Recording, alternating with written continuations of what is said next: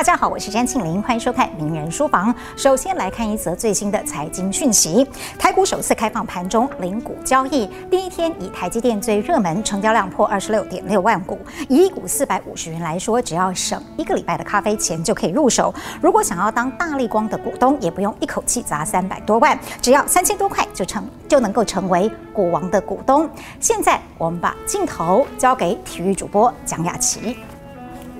嗨，大家晚安。那个，今天是我播体育，性感的体育。来，美国大联盟世界大赛第四站，光芒和光芒是一个队伍啊。是的，好，光芒和道奇上演一场打击大战。原本到八局下还以七比六领先的道奇，却在九局下惨遭光芒世界大赛菜鸟菲利普菲利。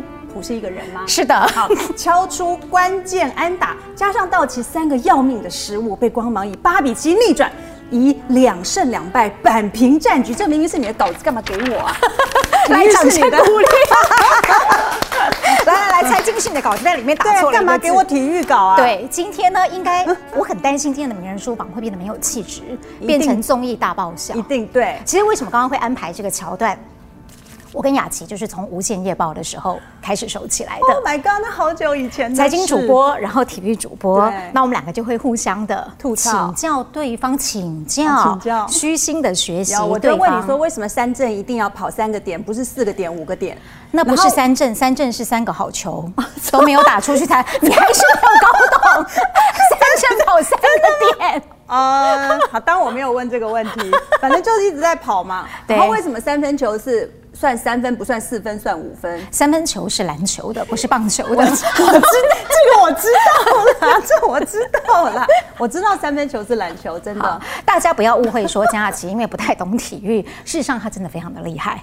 那我们认识，我们是当时呃新闻台开台的第一代的同期的主播。对，你都穿着拖鞋在公司走来走去，然后你是穿着高跟鞋扭来扭去。那因为我们的身高差很多，所以我一定要穿更高的鞋子 才能够跟他平视。可是说真的，我觉得不是因为今天雅琪来当我的来宾，我才说我很佩服你，我是真心的。因为我觉得一路走来二十几年来，我一定要把二十几年讲出来吗？好，我觉得我都是看着雅琪的背影在成长的，就是我觉得你总是走在我们的前面，这个是很真心的话。呃，这么多年来，我觉得你就是在冲。然后又超处女座，很完美，什么事情都要完美，什么事都向前冲。坦白讲，有时候我都会怀疑你不会累吗？会啊，累的时候呢？嗯、呃，应该是这样。你让我没事做，我更无聊。真的，你有过没事做的时候吗？有有有，没有吧？在呃要结婚之前我就辞职嘛，然后我是做到结婚，然后结婚之后的前六年我完全没有工作。可是我觉得你那时候也很忙啊。没有，我前六年完全没工作，我真的没有办法接受一直喝下午茶，然后跟人家聊天啊，就只有吃饭啊，就这样没事做的日子，我真的觉得无聊到爆炸，我受不了。六年后我才重新呃，我们家老三生完，然后出来做 Studio A，所以那个时候是根本坐月子才做了两个礼拜，但是因为苹果已经确定开店的时间，对，所以就出来做 Studio A，那、嗯、才让我。重回职场，我真的觉得就是我很喜欢在职场上面，我真的没有办法就是隐隐波带机那样子。可是没有啊，那六年当中，呃，生了两个小孩。可是我记得你怀女儿的时候，嗯，还在写书啊？哦，有写书，写书很忙吗？还好吧？写书不忙吗？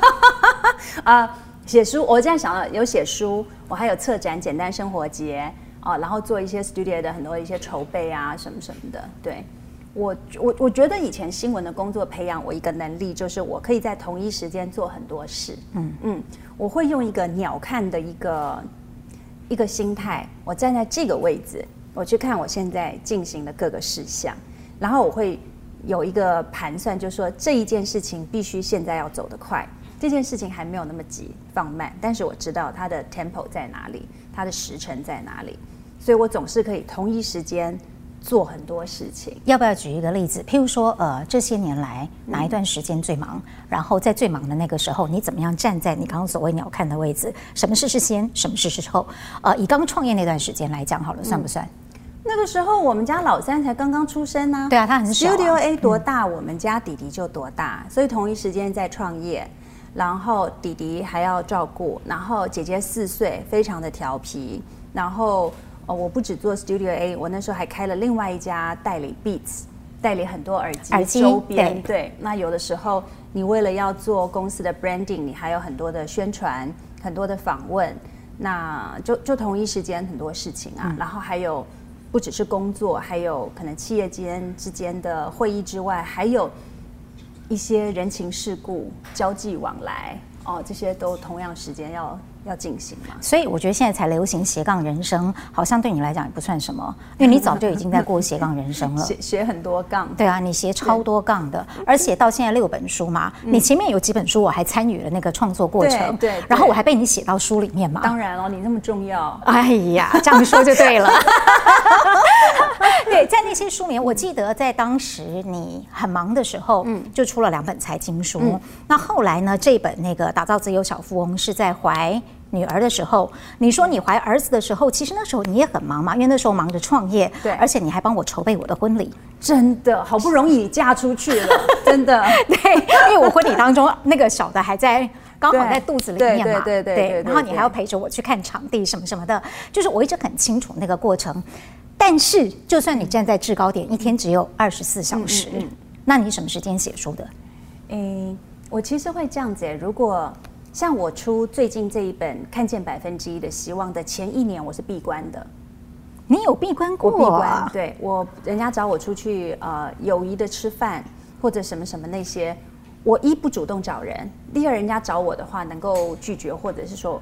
我都会拒绝，然后那段期间我也没有出去做演讲啊，或者是那些都没有。你可以问我的专门负责我这些东西的窗口，他统一的回答就是说，因为我在念神学院，然后我以照顾小孩为先，然后现在正在写书，所以暂时没有办法参与所有的这些。嗯，所以我没有要把自己每一天都弄得精疲力竭。嗯，在这段期间对我来讲最重要的就是写书，但永远不会停止的是做妈妈。所以做妈妈这件事情永远是一直在进行，可是写书是这一段，所以这一年我就是闭关。嗯嗯，其实从雅琪的书六本，呃，可能别人不知道，但是我很清楚。我觉得那个出书的出版顺序就像是你的。一路走来的人生轨迹，是是是，对，前面的几本其实是一个很客观冷静的财经主播、财经记者，嗯，是很专业的，然后再告诉大家。当然，你会把自己的一些投资心法或者是呃你自己的经验放到里面去。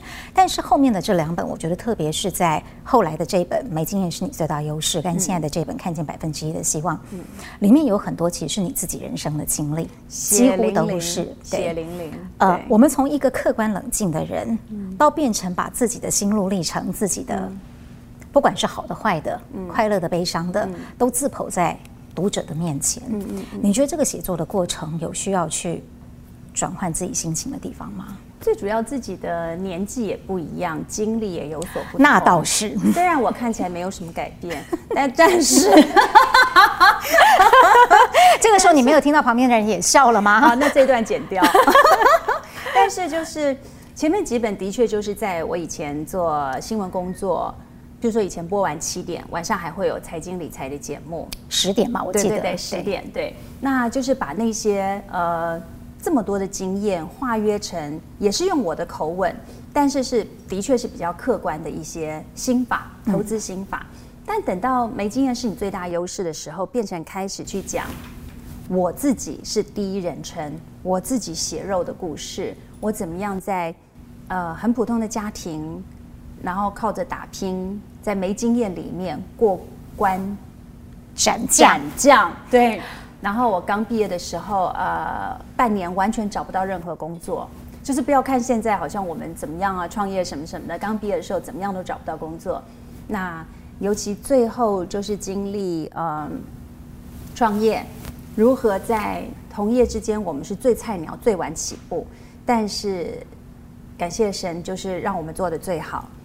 然后接下来就是我在半年之内失去了三位家人，那那个是非常，呃，你我写作之前都还要先做祷告，因为是把那个痛苦的例子再挖出来一遍。我有一个记忆非常深刻的就是我在写到，我有一个 TED Talk 在讲爱的四道，对你的。家人最亲爱的人，对他道爱、道谢、道歉。你可以走出全新的人生道路，它也可能是在人世间的一种道别。然后我就要写当初我爸爸在临终之前，我们全家跟他在病床前做爱的四道这一段。那因为我是新闻工作者出身，我希望我写的东西都是很写实，我不要写错。好，譬如说我哥哥对爸爸道爱，姐姐对爸爸道爱，我不要写错是谁说了什么，在哪一年的事情。我于是把我爸爸临终前在床边爱的四道的这个录影拿出来，全部重看一遍。那重看一遍根本就写不下去啦，就是哇，怎么又是全部？但是我觉得爱的四道的重点就是让一定会生老病死无法改变的这个人生，最大关键是不要有遗憾。那既然没有了遗憾，我们都跟爸爸做了感谢，那所以。当我再一次看这个的时候，就人的这个角度，当然还是老泪纵横啊，当然还是非常的心情的激动。可是，在神给我们的盼望的这个角度，你就会很感谢说，我的信仰给我这个力量，让我们有这个勇气，在家人还活着的时候，敢号召完全不同信仰的一家人。在父亲的病床前对他做爱的四道，所以让我们少了那个遗憾。嗯，所以你又会一方面痛哭流涕，可是一方面就是感恩我们有做这件事情，我们很勇敢的全家人一起对爸爸做这件事。所以我觉得某种程度这个写作是痛苦，但是也是再一次的自我医治跟自我疗伤。所以我很勇敢的写了这个部分。那我觉得也感谢神使用我。后来我写了这一段，引起非常大的回响。然后我也在 TED Talk 上面讲了这一段故事，然后有八十多万人次的点阅，一直到现在刚好我的 Instagram 粉丝页突破十万人。我在做一个活动，就是把我书里面你觉得影响你最大的一句话，很多人都还是在写着爱的四道。嗯，所以我觉得，嗯。可能过去教你如何理财的，随着时代的迁移，有一些商品没了，有一些公司关了，嗯，有一些股票的负责人已经在监狱里。一定要这么说吗？因为有一笔，当初他来上过我节目，然后我也投资他的那个当壁纸，现在都嫌丑啊。对，但是这种，我觉得不管世代如何转移，有一些真理是一辈子不会改变。嗯，但是自己是会改变的，自己是会成长的。比如说，越来越柔软啊。雅琪在讲爱。对对对，我其实很有感觉。嗯、我为什么会提这个问题呢？嗯、因为明明你这里面写的过程，嗯、很多我都在旁边。对呀、啊，我明明是看着的，但是我看了以后一样是痛哭流涕。我还是会去回想那个过程，所以我就会高度的怀疑，或者是高度的不舍。你在书写的过程当中，嗯、你自己在重回那个情境、重回那个心境的时候，所以你刚刚这样讲，我觉得。或许我们从另一个方向看，也是你这本书里面要去，也许提倡或者说分享的一个观念。嗯，我们表面上看起来是很悲伤的事情，其实它可能是另外一扇的窗口。嗯，只不过在过去，我们用一个比较客观或有距离去教人家理财，现在把自己放在这里头，你为什么愿意？你为什么愿意去跟大家分享这一些关于你人生当中很深层的部分？你看，就像我刚刚讲的，就是还好在。这又要再推回来。那时候我母亲是在我照顾先生跟爸爸的时候，啊，我先是先生身体不舒服，然后进了急诊，然后还查不出病因的时候，爸爸又进了急诊，我就把这一对女婿跟这个丈人放在同一间病房，一个睡左床，一个睡右床。那就在我照顾他们两个人的同时，我一个月没有回天母的娘家。我妈妈有一天就在早上吃完早餐、梳洗完之后，回到她重新睡回笼觉，她就在病床上过世了。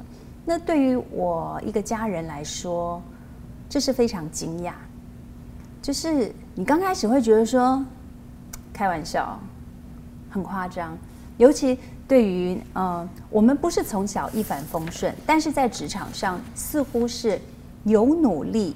加上足够久的时间，就有看到部分果效的。我们来讲，就觉得说，我们怎么可能会经历这样子？而且我是同一时间这么多的事情排山倒海而来，嗯，所以在我处理妈妈的丧事，我进出呃灵堂，进出父亲的加护病房，进出先生的手术室的同时，是我的牧者告诉我说，不要让妈妈这个遗憾再发生在我们家人其他的身上。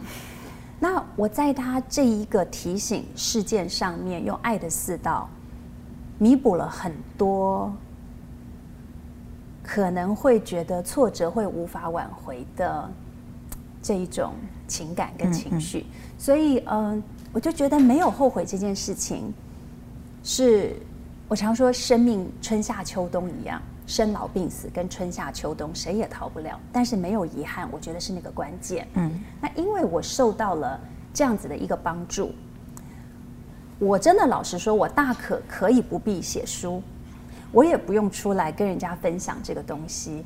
但是你知道我的信仰，那再加上我念神学院，呃，每一年我们都要写一次遗嘱，每一年都要检视自己，每一年自己的状况、自己的状态。你希望别人怎么样看你自己？那所以当我就觉得说，我自己走过来的这一段，如果我撇开，不要去想版税，不要去想销售量，你想的是，如果能够帮助人，然后一个就好的话，嗯、那这件事情就有意义了。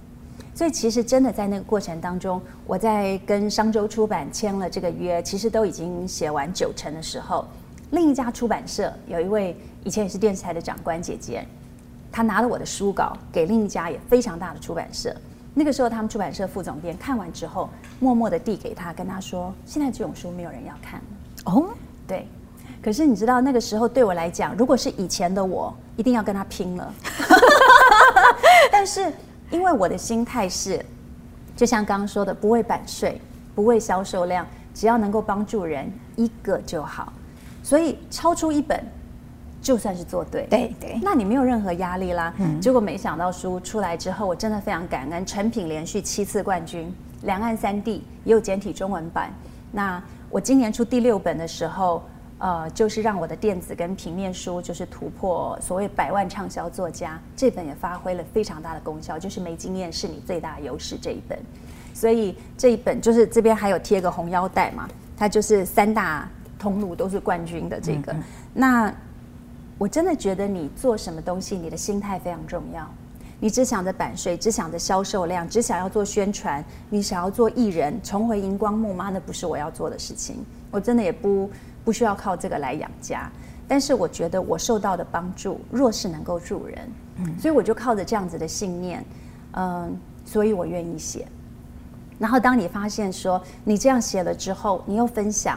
在 TED Talk 或者有的时候我去做一些见证，然后他们在你的自媒体的时代，在你的粉丝页 Instagram 上有这么大的回应，你就知道你没有做错事，嗯，你就知道你做了对的事，嗯，然后才能够让我，呃，没经验是你最大优势，是我三位家人在半年离开之后的三年，我才写完，我花了三年，那现在这一本看见百分之一的希望是。又隔了三年，对，那那个时候出版社跟我说：“雅琪，你应该写一下这三年我过得怎么样。”嗯，我说：“好无聊的内容啊，谁要知道我过得怎么样？”但是我自己真的，我从此时此刻现在这个点回头看，每一次我出去做见证或者看过我的书的人，他就会告诉我说，他可能因为家人的离开无法走出来，不管多少个三年。他可能因为跟家人之间的冲突，就算是睡在隔壁床，或者就是同一个屋檐下，永远不能彼此原谅，不管多少个三年。嗯、那我真心就会觉得说，哦，对我来讲，人生向前走，向前走不是我刻意不去面对，不是我只要用忘掉，而是我真的完全的接受这个神为我规划安排的人生。我不但接受，而且我是欣然接受。那但是我已经用完全不一样的角度去看这些，譬如说我的手机行事历每天打开来的第一件事情都做不到，叫做戒糖，这个我可以证明，而且是那个咸食还没吃完的时候，就要先叫甜食。第一个呢就叫戒糖，第二个呢要叫流汗运动。嗯、虽然这两件事情呢我做不太到，但是第三件事，which actually 是我放在第一件事情，我提醒我自己每一天张开来眼睛，我就要戴上耶稣的眼镜去看人。你想以前我们做财经节目，晚上每天都是要约人，对不对？我都记得那时候我很多我刚认识的朋友，他说你的工作好可怕，我们都是季报、半年报、年报，你们是今天早上发生什么事，晚上就要报，对，立刻，而且你要约到当事人，你要立刻做完他的所有的 research，你要访问他。那以前我的工作就是什么？这个人走进来之前，已经查完他的身家调查了，然后。开始一走进来，我们眼睛就像电脑 scan，身高、体重、家产、职位，然后那个 每个月的获利，对啊，因为我们是做财经的这个东西嘛。嗯嗯，那所以有一阵子，蒋妈妈还跟我说：“宝贝女儿啊，你可不可以不要每天我一打开电视，你第一个问题就问人家说你一个月赚多少钱？” 他说：“可不可以换个问题？”我说妈妈，节目一个小时，扣掉广告四十六分钟，四十六分钟一开始我们就要让人家知道说为什么他今天可以来上我的节目，所以我们必须让人家知道他有多成功。嗯，可是你知道这种日子过久了，我都觉得好厌恶我自己。我真的有一段时间没有办法，因为我们就做财经节目，就是在这个里面，你看到这个你就知道说哦，市值百亿，哦，股票第几名，哦，股价是在多少，我都觉得很讨厌。那你再也不会回去写精算大师那样的书了吗？不会了，再也不会了。真的啊？这这不不可能了。我连有的时候上这种，你连这种节目都没有在上了。哎呀，什么叫这种节目？哎呀，不是不是不是，不是。但是我觉得也很美好啦，就是财经节目，我觉得最辉煌的那个时代，我很荣幸，我们从没有。到有，我觉得那也是也是电视台的老板邱董，是就是很早有这样的远见，就觉得说不只是大家都一样播新闻，而是要体育特别拉出来，财经特别拉出来，拉出来之外还有特别的时段，还有特别大的区块，然后用各式各样不同的角度去让整个新闻台很活泼、很生动、很深入。嗯，所以我觉得我们。很感恩，供奉其盛。我们每次不是都讲，我们以前在那个刚开始播新闻，在对面那个地下室，一边播新闻，还有蚊子飞过去，飞过来。你看，我们都记得那个蚊子。对，隔一会那蚊子又再飞回来，对对，就永远不会忘记那种从无到有，到现在每一栋电视台。你看，我们还经历了 SNG 车时代，到现在不需要 SNG 车了，手机拿起来已经录完了。嗯，对，每天的晨间新闻都是大家的手机或者拍一拍报纸之类的。对啊，时代就是这样在改变，所以我才会说，很多以前所谓的什么财经基金天王或什么什么，现在也都不行了。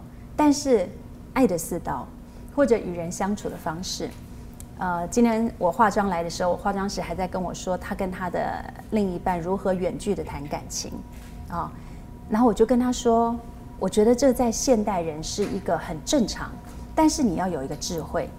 我说，就好像我书里面我有讲到一句：忙碌也不要失去对人该有的温度。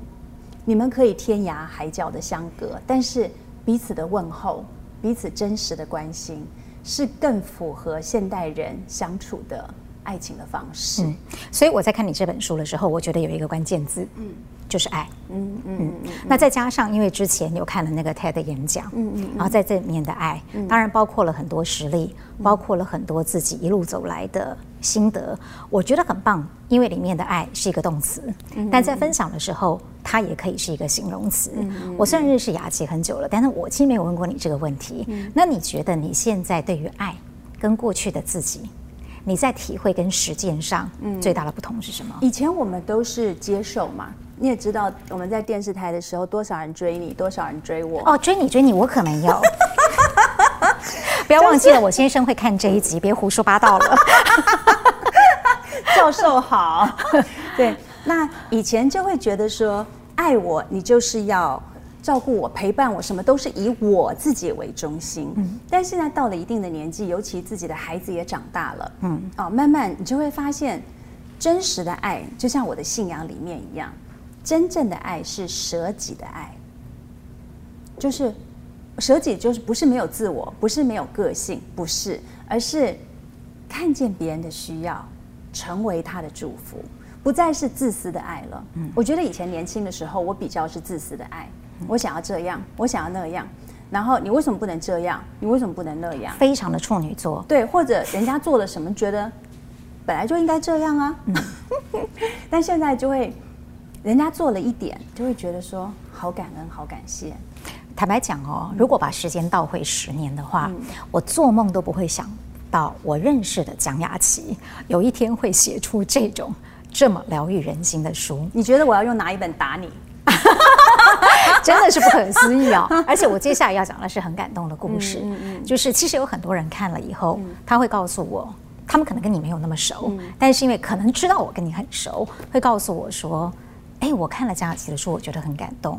哎，我觉得雅琪变得柔和了，她跟过去不同。对，那完全不认识你的人，像今天提供给我们这个场地的这个消息里，嗯，他看了以后超感动，你知道吗？他自掏腰包买了二十本，要拜托你签名送给签下去，对，送给他的同仁，因为我相信这里面一定有他很被触动的部分，嗯，所以他会愿意这么做。嗯，呃，你对于你的忠实粉丝。读者们，你有什么话想跟他们说？哎，其实因为里面的每一篇都是我真实的人生写照，对，对，所以譬如说，没有一帆风顺这件事情，而且对我来讲，一帆风顺并不是祝福。嗯，但是你过去曾经觉得它是祝福。对，我以前觉得人生就是求个一帆风顺，但是我自己的两个孩子，我看到他们这样跌跌撞撞。但是从这么多跌倒里面，他们真的走出自己。我所以写下了这一篇，就是失败当祝福，挫折当吃补。我这一篇写的不是说多了不起，我这篇写的全部都是他们怎么样练琴，怎么比赛，永远就是没有好成绩。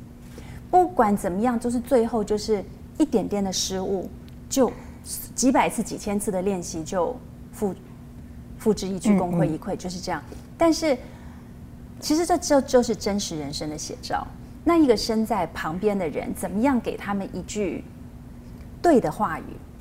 不是无谓的鼓励啊，没关系，下次再来，不是这样子，而是你怎么样真的把家人当做最好的朋友？嗯，你真心的贴近他的心。我做过一个这样子的测验，有一个人跑来问你。我跟你讲，我这次考试真的考得很差。那个时候我以为两个礼拜时间的准备就好了，结果没想到这次的成绩真的是超乎我的意外的差。我现在真的心情糟透了。接下来你会接什么话？我可能会问他说：“你有找出差的理由吗？”嗯，那如果找出差的理由，也许下一次就会更进步。倘若是我，我可能会这么说。嗯嗯嗯，那可能我没有你的智慧，那就听听你的答案。那有一些那个成绩非常好的、非常厉害的，就会说：“来，我们来看一张表。首先，两个礼拜要应付这么多的科目，以及多少页的页数，什么什么是没有办法解决你的什么 loading 什么什么，所以我们应该什么什么什么什么。可是你知道，这个时候这个人最想要的，其实只是你跟他说。”我可以感受到你心里很不好受。嗯，有没有 I feel you？我们有没有真的是想要体贴人家？其实正在伤心难过的人，他根本没有要你给他解药，嗯，你也无法给他解药。他其实只是想要 someone listen to him or her。他其实只要被听、被陪伴、被就能被安慰。你是什么时候体会到这样的道理？我自己有一个这样子的经验。我的高中有两个最好的同学，我们一路长大。那个时候，我办完了三个家人的丧事之后，我其中一个最好的同学，他从上海飞来，到家里，他陪我。到了第三天，我们第三个好朋友，他从巴黎传简讯给他，他说：“你们在干嘛？”我朋友简讯回说：“我们在吃早餐。”他说：“那你们这几天都聊什么？”我这个朋友回一句话都没有说，那三天我不想再讲任何话了，我没有力气再讲任何话了。你说应酬应酬，有些人花很多时间在应酬，为什么要应酬？就是因为跟你不熟，因为跟你不熟，又想要做一些事情，所以要靠喝酒、聊天、插科打诨、讲笑话、表演才艺拿卡西。可是真的，我们熟到一定程度的时候，最棒的陪伴。就是三天在一起，我一句话不用跟你客套，嗯，你在我的身边，我一辈子不会忘记。对啊，那个时候我就想到说，哇，怎么会有需要这么多的话？嗯，这么多的话，真的都在那个心坎上吗？所以我们常常讲很多的话。你知道，在圣经里面有一个 chapter 叫箴言，箴言里面每一句都短短的，但是都是刻画人心。嗯，他说。一句好的话，就像金苹果落在银网子里面，想着这什么东西啊？一句好的话，就像一颗金的苹果，在那个银色的网子的那个 situation 那个状态里面，他说了合宜的话。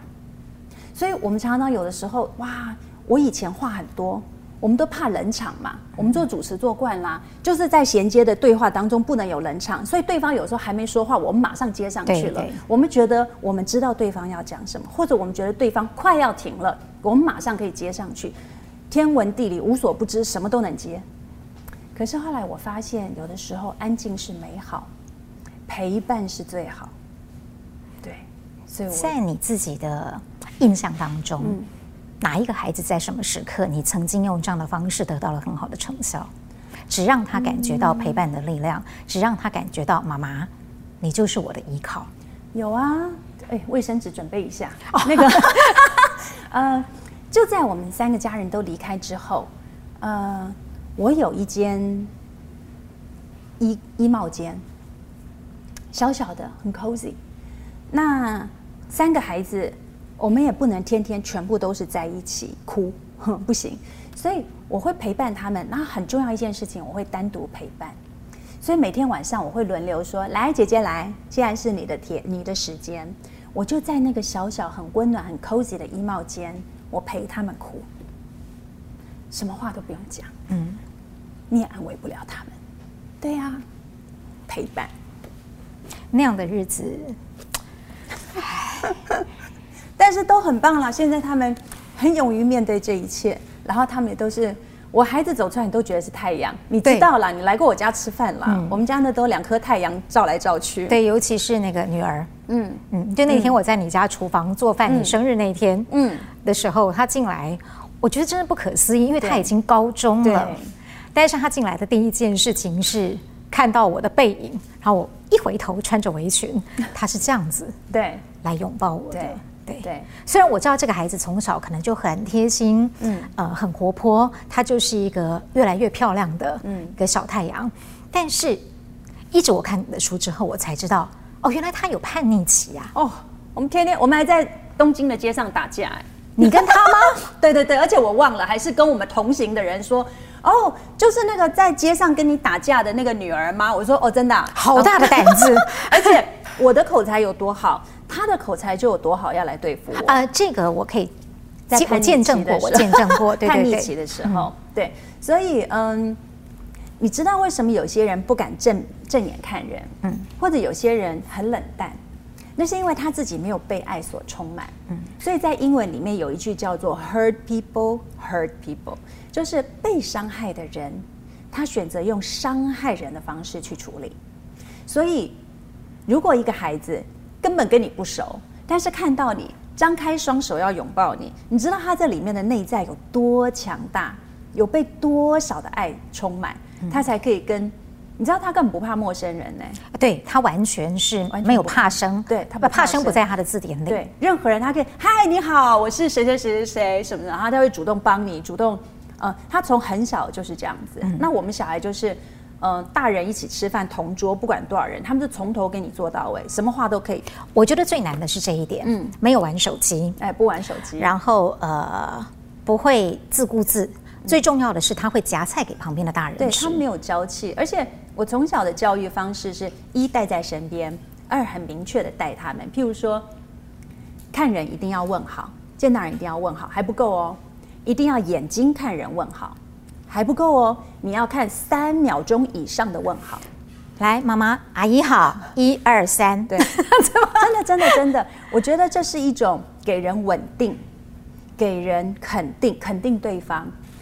我最讨厌那种屁孩，就是看了你，明明认识你，然后不叫你，不理你，不理你，还用眼睛飘过去，那你会怎么样？我把他叫回来。真的吗？对，有过吗？有过，都是这样。来表表演一下，就是谁谁谁这样走过去，我说：“哎，来来来来来，你有看到我吗？有啊，那你有没有叫我一下？他叫哦，雅琪阿姨。哎，眼睛要看我叫雅琪阿姨啊。来，你要看我三秒钟，来数一二三，这很像你的作风，就好像呃，我女儿是拉小提琴，刚刚办完国家音乐厅的演奏会，我也会跟她说鞠躬的方法。我说，当你上台，你很紧张，你带着琴。你走上来，走上来，这样心跳紧张的话，你整个心跳是加速的。这个时候，你要让全场的人觉得你有一个很诚意的鞠躬，不是这样就起来。这个时候，你要鞠躬下去，数到五秒钟。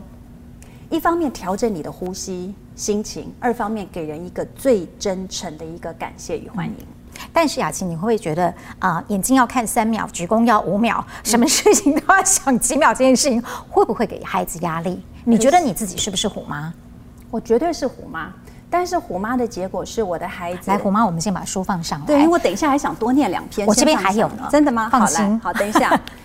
虎妈的结果，现在我觉得看到 result。嗯，我女儿现在正在申请学校。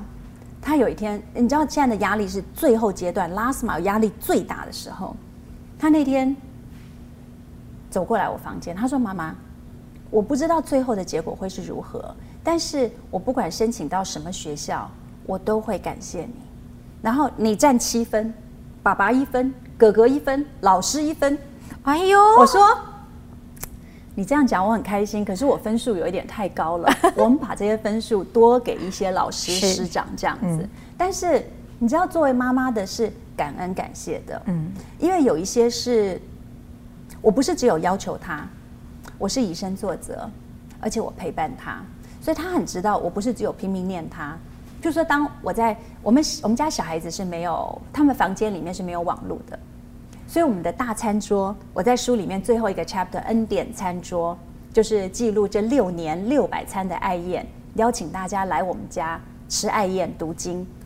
我们的恩典餐桌中午是拿来读经，晚上是拿来读书。嗯，小孩在这里读书写功课，我就坐在这边写书。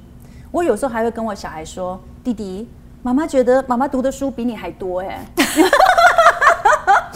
所以就是呃，我是个以身作则。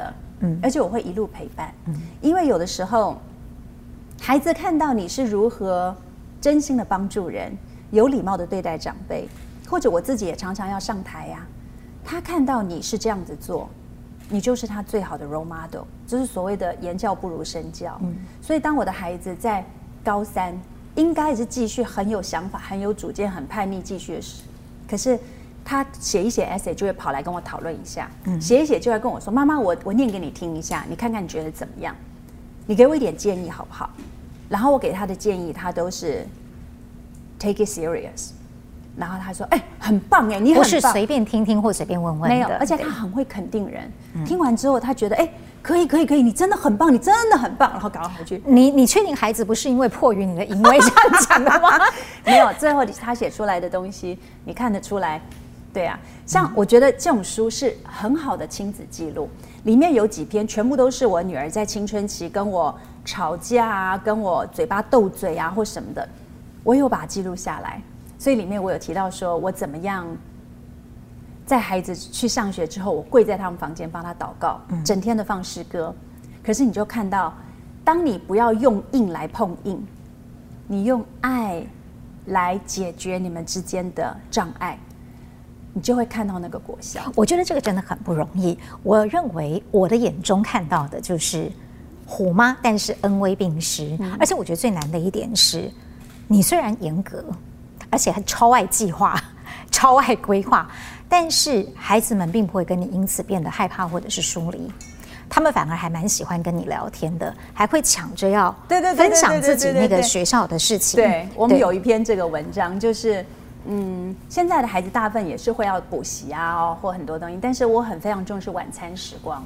那像以前爸爸还在的时候，我请他踏进家门之前要先祷告，祷告完之后收手机，餐桌上面不可以有手机。然后餐桌时间是晚上大家全家人一起的时间，你不能给我一边吃一边划手机，嗯、连我自己手机都不上桌，这是第一个重点。所以我自己以身以身作则，对。然后呢，我就一定会以身作则开始分享。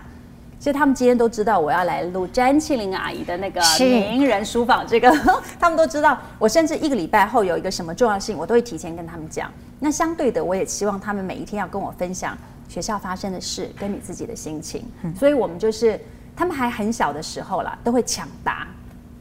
只要姐姐说我现在选我选我，对对对，然后弟弟立刻就会说那我要先，对，那后来就是为了他们争执不下呢，我们家的那个筹码哈，不是拿来打麻将，是拿来抽签用的，对，然后是谁先分享今天的点点滴滴，嗯、那到现在姐姐高三，弟弟国二，大家都会有很多课后的，那我就会说好一三五你们有的补习有的怎么样什么的，那二四的晚上。一定要全家坐在这里，同一时间，不管你饿跟不饿，我们就是要坐在这里。礼拜天的中午就是我们全家一起上教会，嗯，然后之后一起吃饭的时间。所以我的儿子还写了一篇文章投稿《国语日报》，叫做《家族传统》。嗯，他就是说每个礼拜天爷爷就会穿的很整齐，不像平常乱七八糟。爷爷有乱七八糟吗？然后我们全家会一起去上教会，嗯、有的时候加上小组什么啊、呃、家人啊，整个家族二三十个人，嗯，嗯，然后完了之后我们一定会一起吃午餐。嗯，妈妈会说最近我的数学遇到了什么困扰。姑姑就会告诉我们说，以前表哥在哪里补习，然后姐姐就会说，其实哪个老师会告诉你要练习什么本子，然后全家人一起和乐融融。嗯，妈妈告诉我说，以后不管我们在天涯海角，永远不会忘记每个礼拜天全家传统主日的时光。可是你讲到吃饭，我觉得这一段实在太好笑了，因为呢，我在看这本书，原本充满了感动，嗯、但是看到这一句的时候，嗯、我就噗嗤一笑。这个是你儿子写的，Oh my God，恩典一家，我一定要念一下这一段，因为真的太好笑了。他讲妈妈，他说他是一个很会煮东西的厨师，肚子饿的时候他会变出好吃的东西给我。但是后面他讲了一堆菜之后说，他总是告诫我跟姐姐要吃的健康，不吃蔬菜绝对不会放过我。我看到这一段我就笑了。然后我们昨天在讲电话的时候，讲到一半，突然我就听到说，弟弟不要只有蛋。要放青菜，对对，对，然后我又笑了。我想说，嗯，控制狂 又出现了，然后他们就会乖乖的听话，呃，丢两根啦。那如果我完全不讲的话，是一根都不吃的。嗯，对。但是我觉得这个东西也是这样，我们对很多事情会挫折、伤心、生气，是因为我们不知道终点站在哪里，你就会觉得可能达不到你要那个目标，你就会很火大，你就会不开心。但是。以这个蔬菜这个小故事为例子，我记得我婆婆就说，以前，呃，孩子的爸爸也都是不吃青菜的哦，原来。可是长大之后，为了自己的健康，三餐只吃蔬菜，所以你就会觉得说，小时候这样，并不代表长大一定是那样。嗯嗯。然后，那现在弟弟因为是老三，我经历了哥哥姐姐的国中三年，我很清楚知道，国中的三年不会有好日子过。所以哥哥姐姐的时候，我非常辛苦，非常痛苦。我就要读圣经，我要多祷告，我要做很多很多的东西。到了现在第三个孩子的国中这三年，我这些事情照做，但是我有那一丝的盼望，然后我不紧张不害怕。虽然还是会气起来，会骂他，会揍他，真的会揍他。哎，我蛮想知道你怎么骂小孩的耶。我绝对不要讲伤人的话啦。就你觉得再生气的时候，你都会控制住这件事。不可以，你讲伤人的话，其实你就是妈妈放了一个诅咒在孩子的身上。哎，说得好哎，对，怎么可能呢？嗯、对不对？我一我有一句名言，就是妈妈的嘴是孩子的路。你知道，就是看见百分之一的希望，怎么看见弟弟的房间百分之九十九都是乱的？突然这一块是干净的净土，就看着那块这一块净土说，这一块真干净。就代表说，你知道最近我刚刚搬新家，我在我的床头放了孩子的照片。我挑什么照片？我挑一张弟弟很小的时候，好专注在看着书桌画画的照片。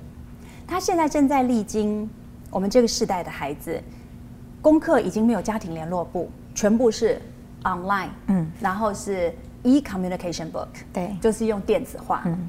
然后他们一边用电脑做功课的时候，一边可能妈妈一走，手指一画，荧幕已经切换成 NBA 了。妈妈一来，荧幕再一画，哎，又是数学功课了。对，但是其实现在要掌握孩子没有那么容易，尤其国中了。虽然你已经有经验了，对，所以呢，骂小孩要骂出方向。就是说，请所有名人书房观众的父母观众们一定要记住这句话。对，你用传统的骂法就是这样。你为什么都不读书？全班都已经在读书了，已经要考试了，你知不知道？你还在那边浑浑噩噩，你要干什么？你这辈子要怎么过？好流利哦，就是传统的骂人方法。嗯、但是呢，我里面呢就有，呃，话语带来祝福，也能斩断关系。嗯，我很喜欢这个标题，我永远把这个拿来提醒我自己。所以你知道我做什么事？我去把搬家之后的床头放两张照片。弟弟，我放的那一张照片是不经意，也不知道什么时候拍的。他小小肥肥的手，很仔细的握住笔，看着书桌在画画的。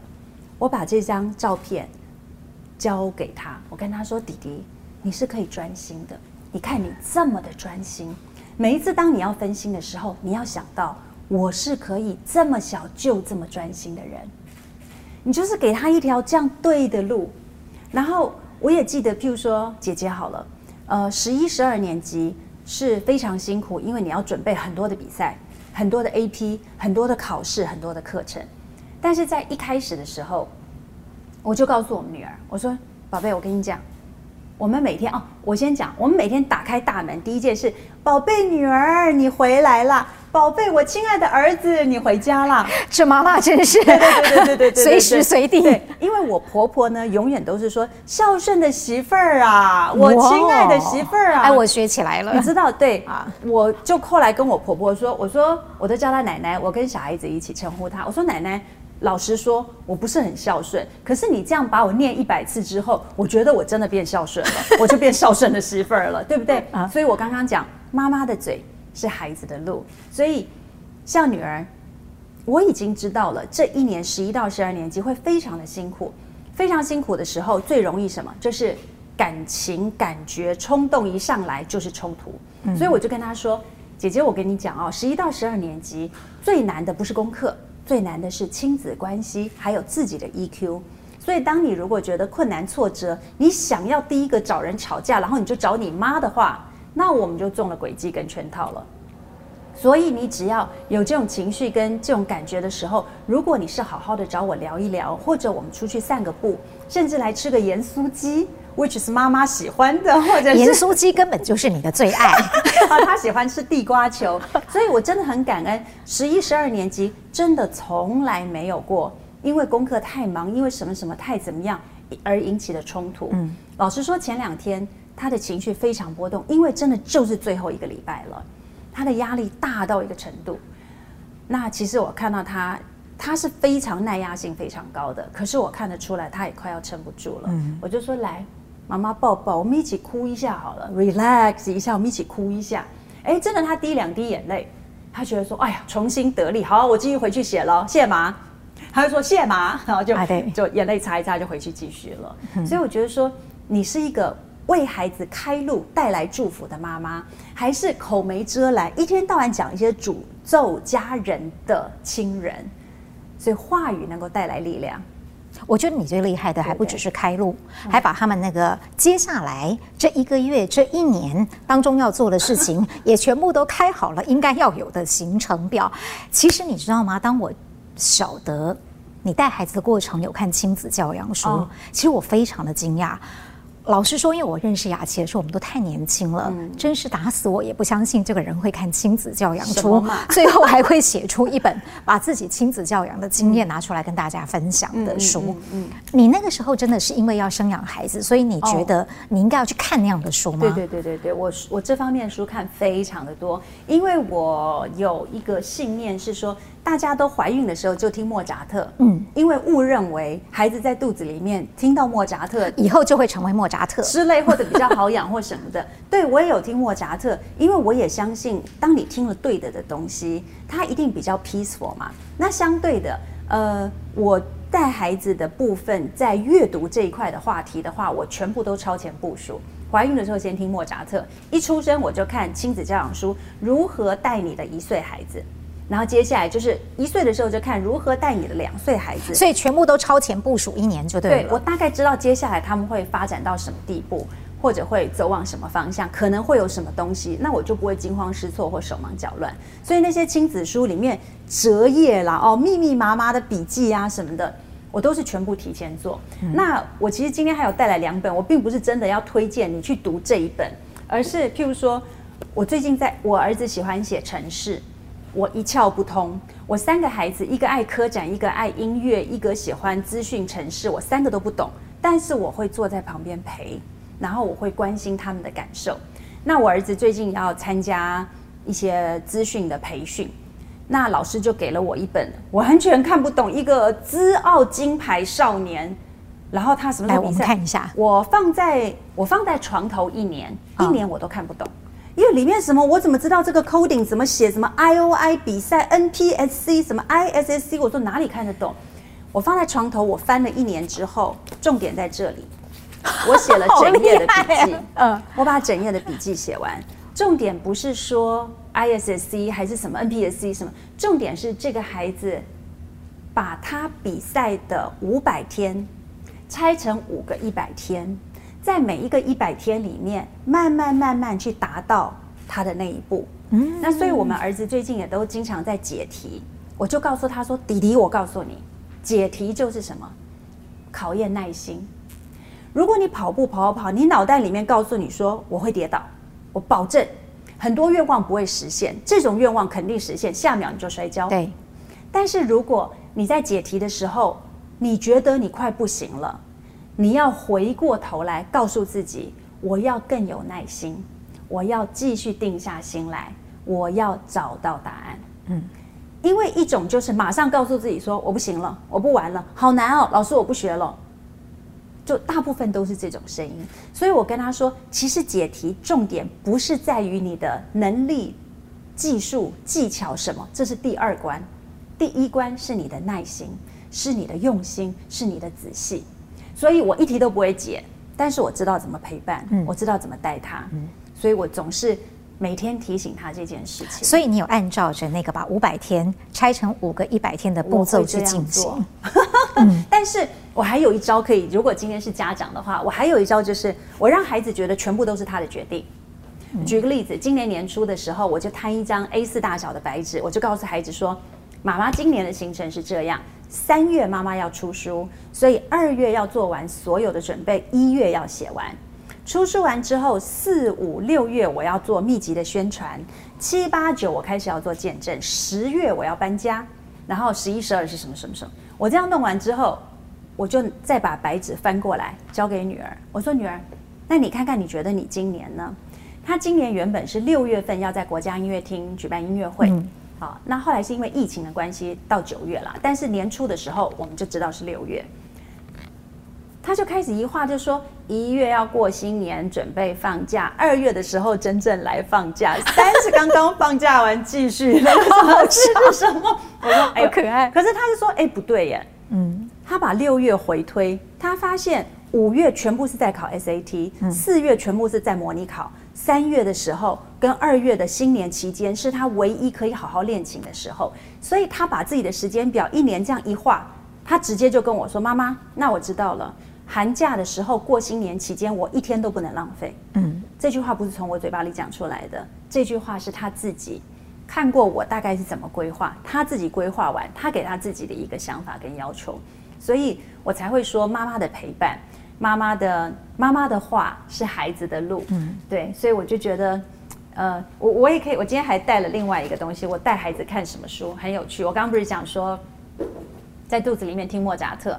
那这本呢，不同信仰没关系，我就遮起来，叫做交友观，嗯，圣经交友观了哈，交友观。然后这本是我跟孩子从二零一八年开始读的，那翻开来，所以共读的那个日期什么时候开始的还要贴上，因为这一本是从十四岁开始，每一年生日我们要读一个 chapter。哦，好，对。然后翻开来之后呢，就是我的孩子他自己做的交友观，正确交友观的笔记，然后很可爱哦。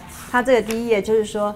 要让父母知道自己的交友状况，适婚年龄才结婚。第三项适婚年龄才开始交往，才开始交往。第三，跟父母讨论适婚年龄啊，什么时候是适婚年龄？他在旁边共读，我在这里做笔记。今天虽然没带笔记本，但什么地方都能做笔记。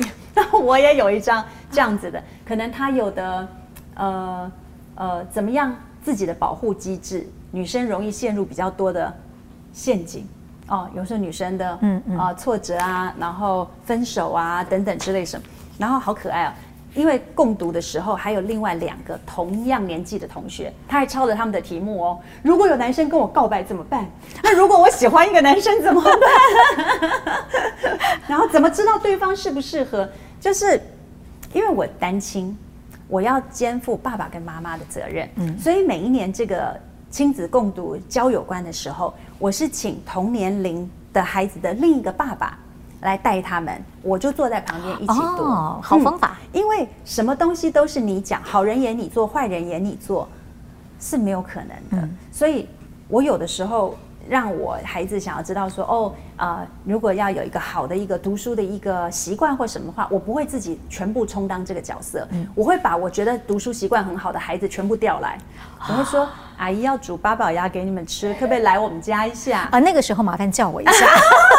对，所以我们家有一次就是那个早餐会，全部是优秀的大哥哥大姐姐，我只负责把早餐端出来，他们自己彼此就会说他是如何申请，他怎么写，然后他遇到什么挫折，他怎么解决。我两个小孩就在旁边听，嗯，我就只要端菜就好了。太聪明了，嗯，因为这是一种最自然，然后他们也会呃不需要强记，就是很自然的进入的那个方式。你帮他们规划这么多事情，那你会帮他们规划？课外阅读的书单吗？像除了这样子的比较跟宗教信仰有关的亲子共读之外，嗯嗯、你还会给他们，比如说，呃，姐姐喜欢音乐，啊、呃，弟弟。我跟你说，人生不如意之事十之八九。哎呦，我们家小的那一只，从出生到现在读过的书，两只手够不够算啊？就是，我跟你讲，真的每个孩子不一样，我也只能接受。嗯，在我们那个年代。你看金庸小说、武侠小说、琼琼瑶的全套，什么什么，到现在都是奉为经典，这样全套放在那边，觉得是光荣的印记。到女儿那个年纪，可能哈利波特啊，或者什么什么什么，到现在儿子的他们他们 Kindle 啊，嗯，一本都不需要有，里面已经有全世界了。所以他这样翻一翻，读一读，我还是习惯要看着孩子拿着一本书在那里，我才觉得叫读书。嗯嗯。可是当孩子当这个社会都已经完全这世界不一样的时候，你也就只能接受啊。那我也会担心说。嗯，那真正到了比较末期的时候，你看我到现在还是靠着写书，在自我疗愈，也在分享心情跟别人。那以后他们怎么办？那可是你也想，全台湾第一支 iPhone 手机在我手上里卖出去的，嗯，也就是我们家儿子出生的那一年，嗯，这个世代都已经不同，我们已经还是习惯看油腻腻的报纸，他们已经完全在网络上做完所有事了，我也只能用开放的心情。然后加上我的祷告，加上他读书，我就坐在旁边陪、嗯、他读书，我就写书，嗯、我就处理我的东西，避免手机一滑就是 NBA。所以，我还能不能够像以前我们那种年代？哦，我刚刚读完一本《大武山下》，我看到第几页的时候怎么样？什么？我好像已经没有办法这样去看待这个。这个世代的孩子了，那你自己呢？除了亲子教养书，因为你会陪他们读书，你在那边写书嘛。嗯、可是雅琪有一个习惯，是你的床头会放一些书。嗯。嗯你在不同的时期，床头会做什么样的更换？那里面的书籍？哦、对，譬如说我呃，我我有病啦，我承认，就是说啊、呃，我要去欧洲，我要旅行。你承认，我佐证。我要去欧洲要旅行，我床头呢，除了旅游书，还有我就为了要去法国，我就学法文。嗯，至于吗？这至于，因为有我们我们那个年代去法国，你讲英文他是他装作听不懂嘛，他装作听不懂，那我就要把至少点菜、问路，告诉他我要怎么走啊，或者是说有人跟我搭讪怎么回应，这种这个就这个就想太多了，这种基本的要学好。所以随着我当时要去什么地方，我有一年要去非洲波斯瓦纳。那个是哇，非常偏僻，我就床头就是旅游狩猎文学，詹宏志送给我的，对对对，然后呃，光是羚羊可能二十种，屁股长怎么样的是什么羚羊，叫做什么什么什么，不是每个都 cantaloupe 就这样子，对，然后呃，等到孩子遇到挫折困难的时候，呃，我可能就是亲子教养类，当然永远不会改变的是那一本圣经，嗯，一辈子所有永远不变的真理，嗯啊，所有那个知呃智慧的开端跟智慧的问答。我在跟女儿就是亲子关系最紧张，我们话语对峙最严重的时候，完全是圣经里面的诗篇跟箴言彻底解救了我。嗯，而且我原本把那个诗篇跟箴言里面所有跟讲话有关的，嗯，忧伤的灵使骨枯干，嗯，喜乐的心乃是良药。你有没有看过有些医院？喜乐的心乃是良药，是忧伤的灵使骨枯干。已经讲完所有事情了。心理医生是怎样？他只是开给你不同的药，可是真正的忧伤的灵食骨枯干，再吃什么药都没有用。但反过头来，如果你能够常常祷告，不住赞美，凡事谢恩，你就会有一颗喜乐的心。喜乐的心真的什么都不药而愈，皮肤也会变好，状况也会变好，心情也会变好。我知道不容易，可是让我从死因幽谷走向。好像每天，然后连孩子都是像两颗太阳火，火火热热的在那边。对对对，我相信非常热情，一定有某种爱。那在我家里就是来自从神而来的爱，嗯，那种从神而来舍己的爱，然后让我的孩子觉得很有安全感。你知道我在家里还常常会演戏啊，我会哦，你在哪里都有演啊？对，我回家就会有的时候 偶尔啦，之前我还问我小孩说，弟弟。会不会有人说你是没有孩子的爸？然后你 是没有爸的孩子，你是没有爸的孩子。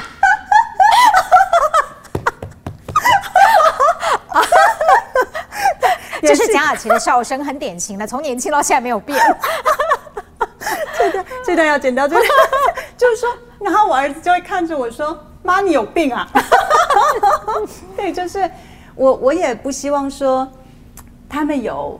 情绪或心理，虽然我刚刚有讲孩子那段期间，我就是一个一个轮流在我的衣帽间陪他们哭，抱着他们，陪他们听诗歌，但是这是一个不会改变的事实。嗯、我们有很多神的爱，妈妈又很 energetic，妈妈又很正向，但是这还是一个事实，在人世间他们有所不足。对，然后而且我还是会最后跟他说，如果有人这样跟他讲，跟你讲的话，你就告诉他说，我有一个最强的天赋爸爸。嗯，然后。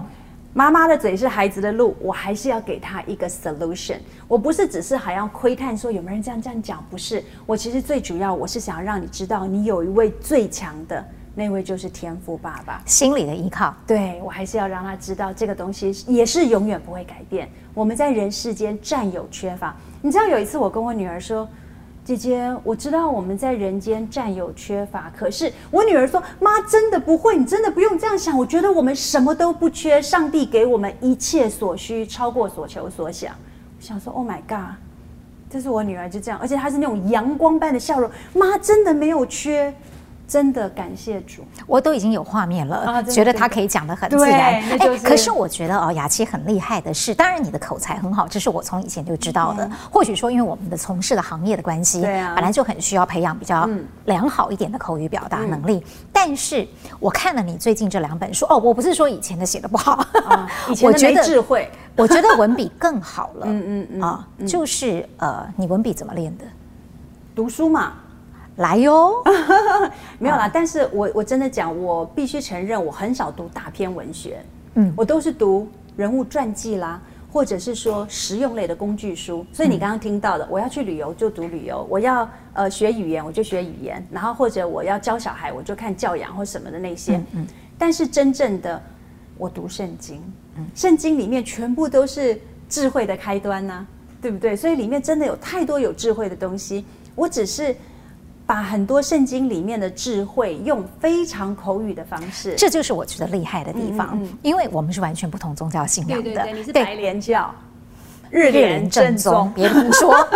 就是我在看的时候，我觉得，即便是不同宗宗教信仰的人，他可以从你很浅白，或者是易懂、生活化，而且最重要的是，我觉得口气是平易近人的，对，所以他很容易可以得着里面的智慧，并不需要说我一定非要跟你有一个同样的信仰不可，嗯嗯嗯。它必须是你自己反刍之后，对，你才能够从你的嘴巴再消化出去，然后化为一个文字，嗯，来告诉大家。呃，很厉害的一个地方是，我觉得雅琪的文字能力在于，它会让人很有画面。对，你好像就身在现场。对，它会让你很有画面。第二就是你的文字浅白，但是不肤浅，就是该有的形容词、该有的成语，全部都非常的到位。嗯啊，你其实，在 T 台我们认识之前，你是在商周当记者。那个时候，因为我觉得，毕竟在电视台，我们是影音叙事为多。对，其实文笔没有真的那么了不起的重要。在当记者的初期，是一个练写作能力很好的训练期吗？我是一个很受教的人，所以只要我有机会学到，而且我很愿意去学，我就不会忘掉。譬如说，我永远记得我的第一个老板，就是商周，也是现在帮我出书的老板，他就告诉我说：“不重要的三十年一笔带过，重要的三十秒写它个三十页。”嗯，他的意思就是说，真正很生动的那个画面、场景、前因后果，你可以值得去描述的。嗯、那我就会知道，写书不是在聊天，所以我没有碎碎的那些话。嗯，我没有什么赘字。那他也告诉过我说，像我也会知道说，呃，我会常常去问，怎么样可以更好的方法。嗯，或者呃，我写一写，我就会用读一读。顺不顺？读起来顺不顺？嗯，所以我写完之后，我是自己会把它念好几遍。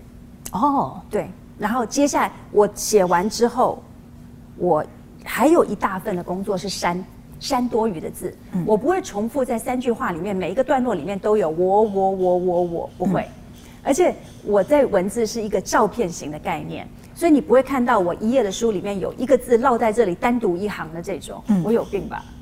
有一点啊、哦，还好，没有我也不惊讶。对啊，所以我里面就譬如说，我有一篇叫做《单亲家庭之千军万马》，我跟人分享的是另一个比我们看起来更优渥的家庭：弟弟车祸，快要植物人；妈妈中风，爸爸插管，气切，病危。就是你都会觉得说，这种东西是不是都只是发生在偏乡、穷乡僻壤？什么没有？这个事件的当事人。啊、办公室是在信义计划区某一个金控总座的位置上，所以世间的苦难谁也逃不了。那你有什么 solution？这个 solution 就是里面的三句话，其实就是圣经里面的，就是我天天在用的，就是常常喜乐，不住祷告，凡事谢恩。嗯，那你就觉得说你写一写很容易，怎么做得到？可是反过来，如果你凡事谢恩，你什么东西都抱着感谢的心。然后你又不住的祷告，你很多事情说话之前先祷告，做的事情你觉得心里不平安的时候祷告，你因为不住祷告，你凡事谢恩，最后你回头来你就能常常喜乐。所以这这这个三句话在圣经里面的话，每天颠过来倒过去，反过来覆过去，就是我能够战胜很多的心情上面，或者生命当中很多缺憾或者是不愉快的。灵丹呢？嗯嗯，必胜丹呢？对对，所以就是我知道不同的人的信仰，就会觉得说，你们基督徒为什么动不动就说感谢主啊？因为回过头来嘛，凡事谢恩嘛。我能够今天拥有的一切，我都知道，以前我都觉得都是我。我最大的改变，在《没经验是你最大优势》这本里面，最大的改变就是以前我觉得，因为我很努力，所以是我。其实你也的确很努力，我是，但是神也可以通通不给我。嗯，啊，我也可以。怨天尤人说：“耶稣为什么挑我？让我在以前好像事业一帆风顺，为什么一次拿走我三个家人？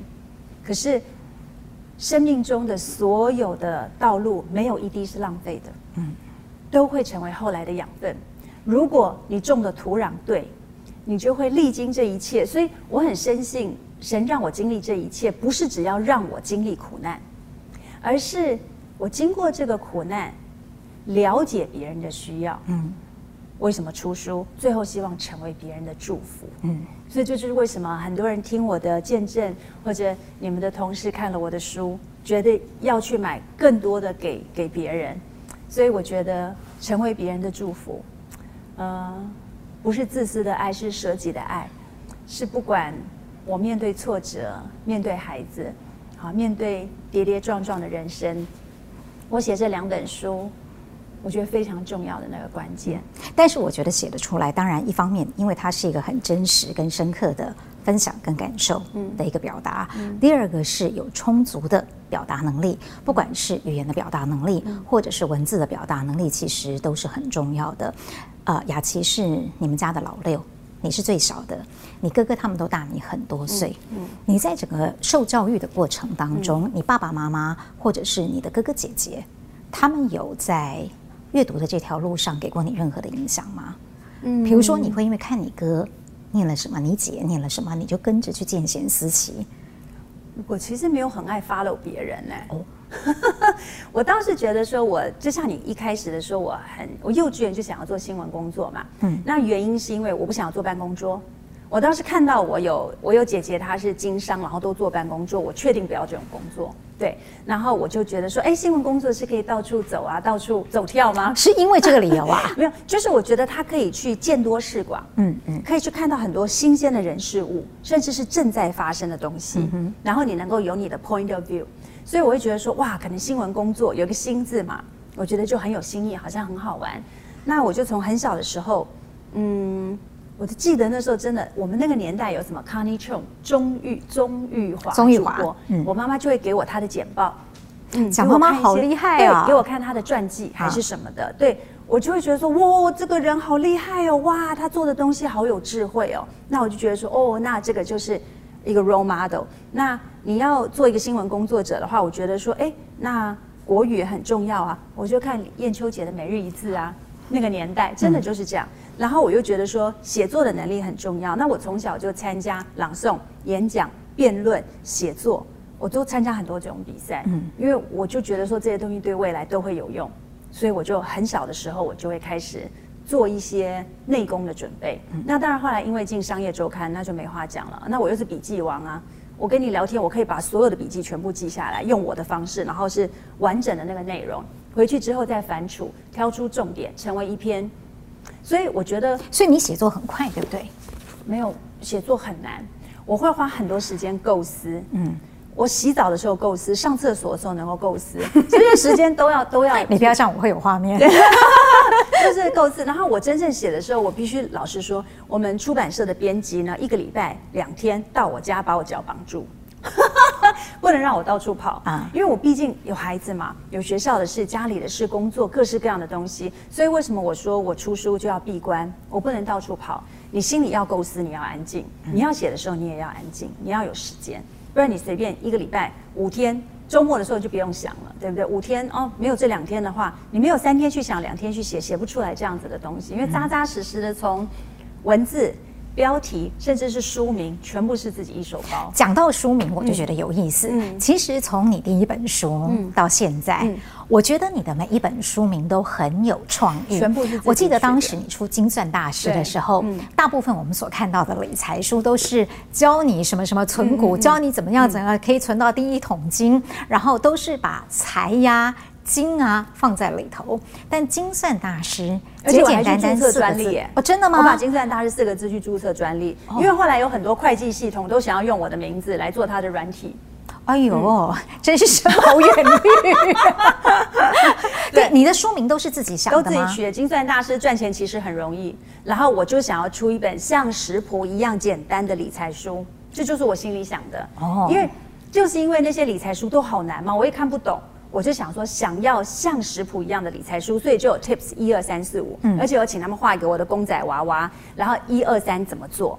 那没经验是你最大的。对，我很想知道这本书的书名是怎么来的。其实是我有一次跟朋友在吃铁板烧，我就跟他说，我觉得我这一辈子怎么都在做以前没有做过的事。你看我是日文系，然后进商业周刊，被挖到 TVBS，然后 TVBS 我们还有一段我们俩都被挖到什么中视卫星，有没有？是你挖我。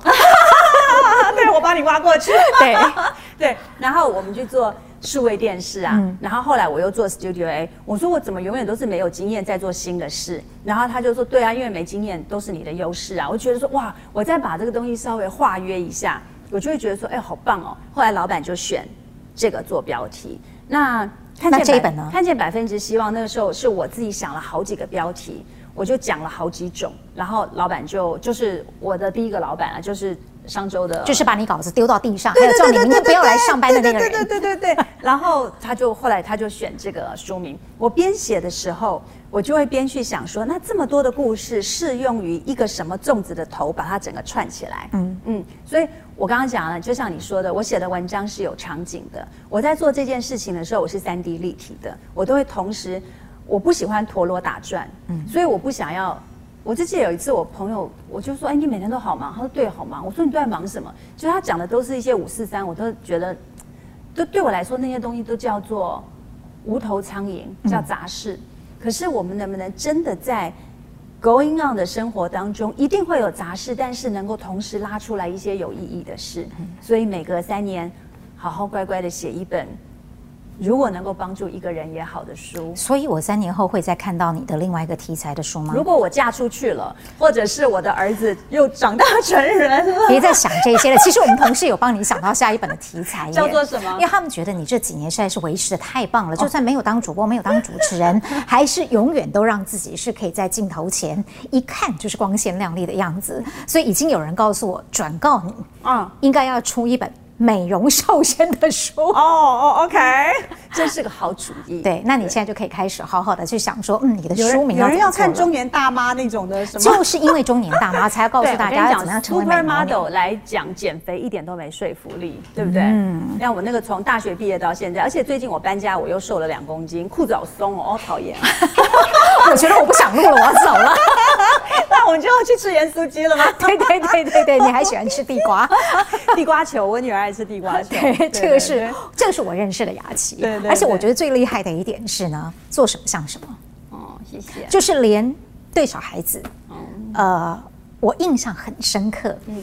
在女儿好像念国中的时候吧，有一次你跟我说，嗯。女儿问你为什么班上同学都有手机，嗯，只有我没有，嗯，而且我们家是卖手机的，对，然后我没有手机，对，他们是班上最后一个有手机的小孩吗？哎，真的，几乎吧。我跟你讲，此时此刻刚好今天了啊！我知道播出的时候已经是好一段时间之后，此时此刻的今天，iPhone 十二嘛上市嘛，然后我女儿高三了，嗯，高三了哦，我跟她说，女儿，你真的够乖了。原本我答应你。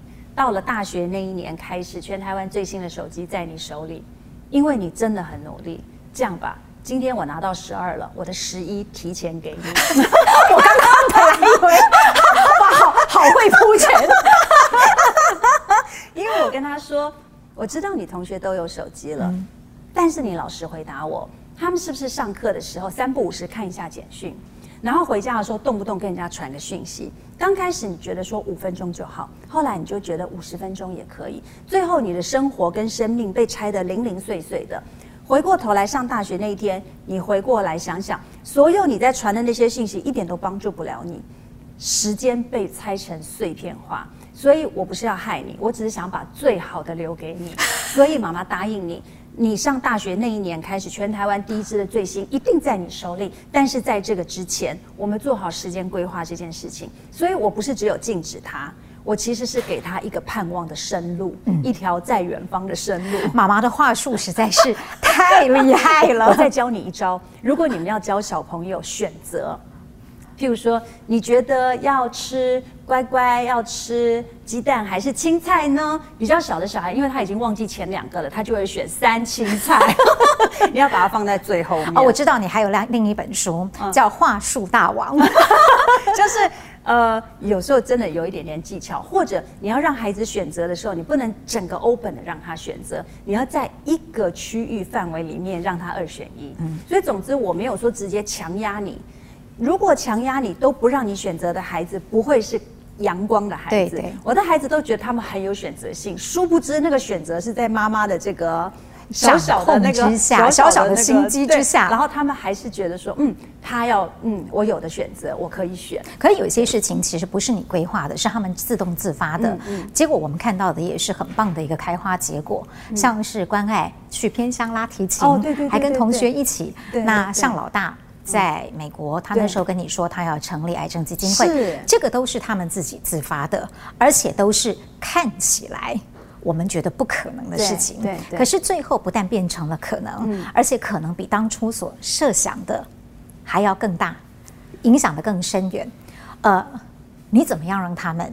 因为我知道雅琪一向是一个很少说不可能的人，那你会让孩子们把不可能化为可能。但是其实小孩是很容易因为挫折就往后退的。对，对你怎么样能够撑住他，让他不但不觉得不可能，甚至愿意再往前把它化为更大的可能？还是刚刚那个重点，妈妈的嘴是孩子的路。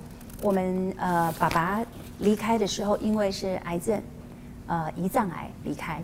所以，我们儿子从小他都是做呃很多科展的研究。嗯，所以爸爸走了之后，儿子就跟我说：“妈妈，以后我要成立癌症基金会。”那当然，我心里里面立刻就是说，癌症是世纪之症，怎么可能医得好啊？然后觉得说，那癌基金会，那基金会要多少钱？我哪有钱？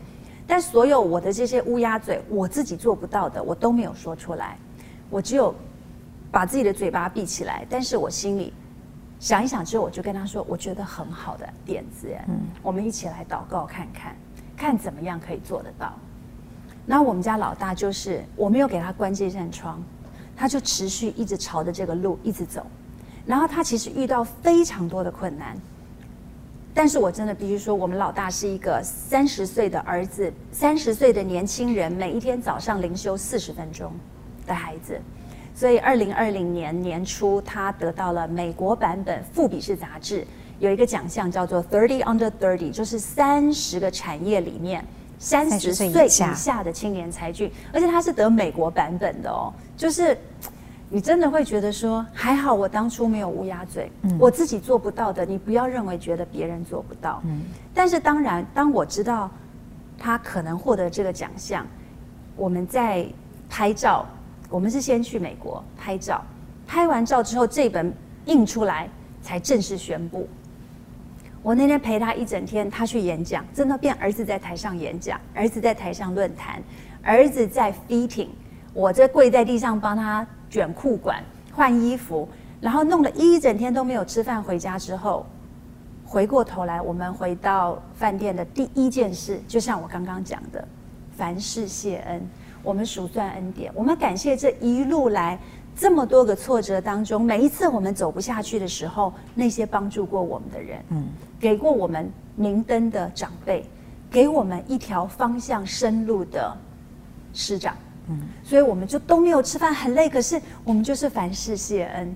所以你知道，我觉得那一刻的感觉是非常感人的，就是自己人的部分精疲力竭了。可是，在神的部分，你就会觉得说，哇，真的，这太难了。因为你说癌症是世纪之症，哎，那他是他得的项目是生物科技类 （healthcare） 健康医疗，然后用免疫疗法成功治疗膀胱癌。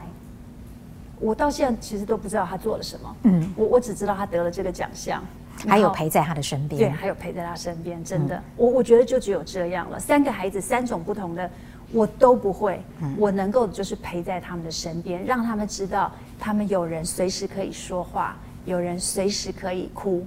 有人随时可以依靠，当然呢，也因为在你自己需要依靠的时候，也有人很无声的，但是就是很温暖的，不用讲话的去陪在你的身边。对，这里面后来就造就了你这个书的最后面的篇章，就是那个感恩餐桌的由来。其实坦白讲，我得坦诚哦，虽然我没有读经祷告，但是我吃了感恩餐桌的菜，是不是？你也吃了那无敌翘臀八宝鸭？对，不止这样子，哎，我有贡献两道菜哦，在你生日的时候，真的，你卤的牛肉好好吃，你根本看不出来可以煮这么好吃，真的真的。然后那天的。那个葱烧鸡也不错吧？好厉害哦！啊、真的，我女儿一边吃一边觉得说哇，她她一直叫你教我，她一直说妈，你今天去跟她学一下那个那个牛肉是怎么卤的。好好，那我教你卤牛肉，你教我那个无敌翘臀八宝鸭。首先要找到屁股很翘的鸭，那真的是很不容易的事情。嗯嗯、虽然说呃，像我们去的时候，因为他是老同事。朋友，你会比较讲究一下，因为当然我们每次去大概都是生日啦、过年有节庆、有节日的时候。但是平常你一个礼拜两次，那大家去那边，呃，你的姐妹们没有一次随便的。我可以给你看昨天的那个读经，我从我家搬家有菜的照片是吧？对啊，以前都是哎，我的手机以前都是圆的餐桌嘛，现在变长餐桌，那你就是。就变成中式，全中式要变成部分的西式。哦，那所以昨天我们就弄了一个 cheese 盘呐。我先去把什么 cheese 啊，一些等等之类的东西全部都先准备好。嗯，然后给你看哦。可是我看了以后，我会说我下次也要吃哦。可以啊，你来跟我一起读圣经啊，简单。这样好了，你读圣经，我读佛经，你觉得怎么样？哎呦，好厉害啊！有水果，有 cheese，有饼干，然后有。就是 mix together 有 nuts，棒棒棒，就是而且摆盘也很棒，随便连我女儿都会了啦。啊，不要让你女儿很厉害的，她连千层蛋糕 Lady M 都可以做了。有朋友来家里吃饭，她就做了一个柠檬 cheese 蛋糕，大家把它吃光，好，真的很厉害。那我们下次也要，不要只有那个饭后鱼腥拉琴而已。小时候是饭后鱼腥拉琴，现在就是他可以做甜点。然后弟弟就那个打武术，非常。我们家我们家吃饭很好吃。其实坦白讲，我觉得最不容易的一件事情是。每一场餐桌，不管是我们那种大堆头的，嗯、还是你的小组去，其实对主人来说，那是很辛苦的一件事。嗯，呃，每一道菜费时费工。嗯嗯嗯，你为什么愿意这么做？而且你不只是分享给你跟你同样信仰的人，嗯、我们不同信仰的老同事们去你家，你也是可以把它摆设了这么多。那更不要说是当你们有一些心灵交流的时候，雅琪，你请别人吃饭。弄得自己这么精疲力竭，嗯，对你来说最大的收获是什么？其实重点不在于那个餐桌，重点不在于那个摆盘，嗯，重点在于那个菜色。哦，没有了，开玩笑。分享，嗯，这个美好的事情。我刚刚不是一直在讲吗？神不是只是要让我经历苦难，而是要让我能够成为别人的祝福。那我如果今天摆一个恩典餐桌，我煮好了菜，可是我对人家还是漠不关心。指使弃疑，几次他都不会要来了，嗯、所以我还是想要重复两个事情。第一个是舍己的爱，我真的很愿意这样做。另外一个叫做仆人式的侍奉。嗯，在圣经里面有说，谁想要为大，你就把自己降为卑人。嗯嗯，谁想要做头，你就要让自己先做仆人。所以。我做像我们读经有所谓读经小组嘛，那大家都是因为我我比较老，大家叫我一声小组长。可这个小组长其实就是仆人式的侍奉，就是当他们有需要的时候，你第一个在他身边；嗯，当他伤心难过的时候，你第一个接他电话；当他有不知道该怎么样分享或家庭或者是工作呃孩子啊先生什么的时候，你在他的身边，透过食物，你听。你陪伴，嗯，对，所以重点恩典餐桌，其实重点真的不是菜，只是我用美好的食物拉近距离，嗯，然后吃着吃着就变成了基督徒，没有，就是你觉得好有爱，好有温暖，嗯，对啊，对，我的确是很喜欢雅琪家的餐桌，啊、嗯嗯。呃，很棒的一种。用食物来交流心灵，但是呢，我们今天名人书房是个阅读节目，所以我要问一下雅琪，毕竟你真的也读了不少书，嗯，也读了各式各样，不管你是当初为了在这个人生阶段要什么样的目的，嗯、所以你去读了哪一些功能性对你很有帮助的书？嗯、对你来讲，阅读是什么？如果我要用很简单的一两句话来形容，我很 enjoy，而且我真的，呃，again 啊，就是说我会。好像譬如说，我搬家，我把以前 Martha Stewart 的玛莎史都华的书全部又翻出来。他一个小小的餐桌，一个小小的 party，一个小小的节日，我觉得好有趣。就是我把这一烙是家庭的 home decoration，这一烙是旅游什么什么，我就觉得说哇，那个我一本都舍不得丢。嗯，我就觉得说那充满了成长的记忆。在我每一个阶段记录我每一个日子，我什么时候读什么东西，就代表我那个时候的写照、心情与需要。所以到现在，我也必须承认，拿大本的日子真的过去了。我们常常我要查什么东西，Pinterest，对不对？Instagram 查一查、找一找什么的。但是，嗯，就像我刚刚讲说，我读一本儿子他可能他看不懂，但是他未来可能会需要的东西，但是我自己也收获很多。最后用不用得上不一定，但是我透过这个过程，我更了解自己的需要，更了解孩子的需要，所以透过阅读，我找到了一个人生的方向，一个窗，嗯，一个生命的记忆，大概是这样子的一个写照。很棒，我下一次决定要去你家拍拍书房，看看你那一摞一摞的书。真的，因为搬家哦，你知道我家大搬小。你知道吗？我有一些二手书送过去，都是什么五块、三块、一块钱呢？哦，真的吗？真的真的，我拿到那个账单的时候，我吓一跳。我想说，那我的书是会几块呢？你就会知道说，真的重点真的不在于那个纸张那个文字，而是在于你的那个心跟力道里面所传达的力量跟精神，是是，那个是烙印在我们生命里的。对对，我觉得雅琪真的越来越不同了，然后厨艺也越来越好了。下一次还可以出食谱。啊，乱没不乱不乱讲话就不是你了。其实我有心理准备的。谢谢，好，好，今天超级谢谢雅琪，谢谢。对对对，哎呀，Thank you。你这样站起来，大家就知道你比较矮了呀。没有啊，没有啊，有吗？哎，我今天已经穿了很高的鞋。哎，我穿球鞋哦。对啊。哦，他的球鞋有垫高哦，我要先讲。我球呃，好吧，有一点点。谢谢，谢谢，谢谢。